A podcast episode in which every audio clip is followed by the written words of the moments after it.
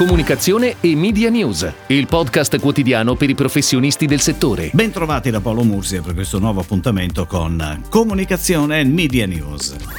Ieri abbiamo ricordato come si sia aperta il primo settembre la finestra straordinaria per effettuare la comunicazione relativa al credito d'imposta sugli investimenti pubblicitari. Ricordiamo che con il decreto legge del 14 agosto le risorse sono state incrementate da 60 a 85 milioni di euro e per la precisione sono passate da 40 a 50 milioni per gli investimenti pubblicitari effettuati su giornali, quotidiani e periodici e da 20 a 35 milioni per gli investimenti pubblicitari pubblicitari invece effettuati sulle emittenti televisive e radiofoniche locali e nazionali, analogiche o digitali, non partecipate dallo Stato. Ricordiamo anche l'altra scadenza che sarà dal 1 al 31 gennaio 2021, quando i soggetti che hanno inviato la comunicazione per l'accesso devono inviare la dichiarazione attestante gli investimenti effettivamente realizzati nel 2020. La comunicazione deve essere fatta attraverso lo sportello straordinario operativo sul sito dell'Agenzia delle Entrate. Ed ora le breaking news in arrivo dalle agenzie a cura della redazione di Touchpoint Today. A seguito di una gara che ha visto coinvolte altre tre strutture, The Big Now è Gary Bowen è il nuovo partner strategico creativo per tutta la comunicazione digital di Nespresso Italia. L'incarico prevede l'intera gestione delle property digitali del brand attraverso la definizione di un piano cross-channel che si focalizzerà sulla consumer journey, ma soprattutto su contenuti creativi tailor-made creati ad hoc per i diversi target e canali del brand in Italia. L'agenzia creativa del gruppo Denso Aegis Network Network, che cura già il media di Nespresso, è già al lavoro con l'obiettivo di rafforzare e consolidare la presenza del brand sulle principali piattaforme digitali e social.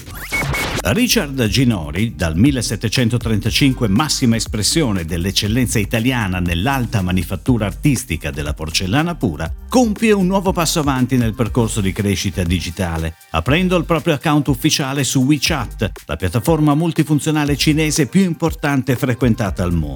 L'apertura del nuovo account è parte integrante della strategia di digitalizzazione e internazionalizzazione di Richard Ginori, con l'obiettivo di avvicinarsi anche a un pubblico giovane e connesso, desideroso di interazioni alternative con i top brand.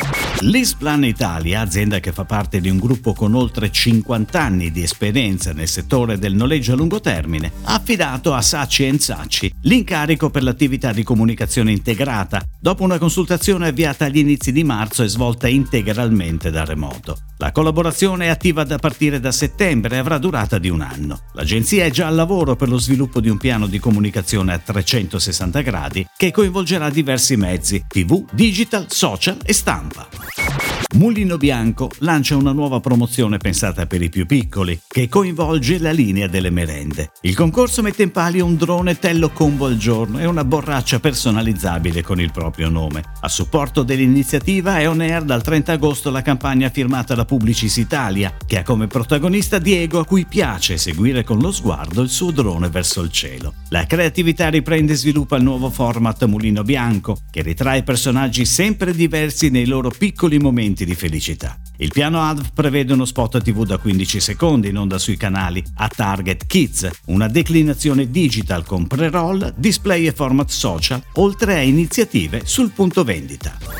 Nel 2020 si festeggiano i 75 anni dall'uscita del libro di Astrid Lindgren su Pippi Calzelunghe e i 50 anni dalla prima messa in onda Rai della serie avvenuta il 6 settembre 1970. Dea Junior, il canale 623 di Sky del gruppo De Agostini Editore, manderà in onda il 5 e 6 settembre a partire dalle ore 13.05 Pippi Sei Mitica, una programmazione speciale con tutti gli episodi della serie. La serie sarà poi in onda sul canale da lunedì 7 settembre, dal lunedì al venerdì ogni giorno alle ore 9 e 10. Inoltre sabato 5 settembre alle 13.05 sarà trasmesso Ecco sono qui, in viaggio alla scoperta di Pippi Calzelunghe, il documentario realizzato nel 2010 a Stoccolma con Inger Nilsson, l'attrice che ha dato vita al personaggio nella serie.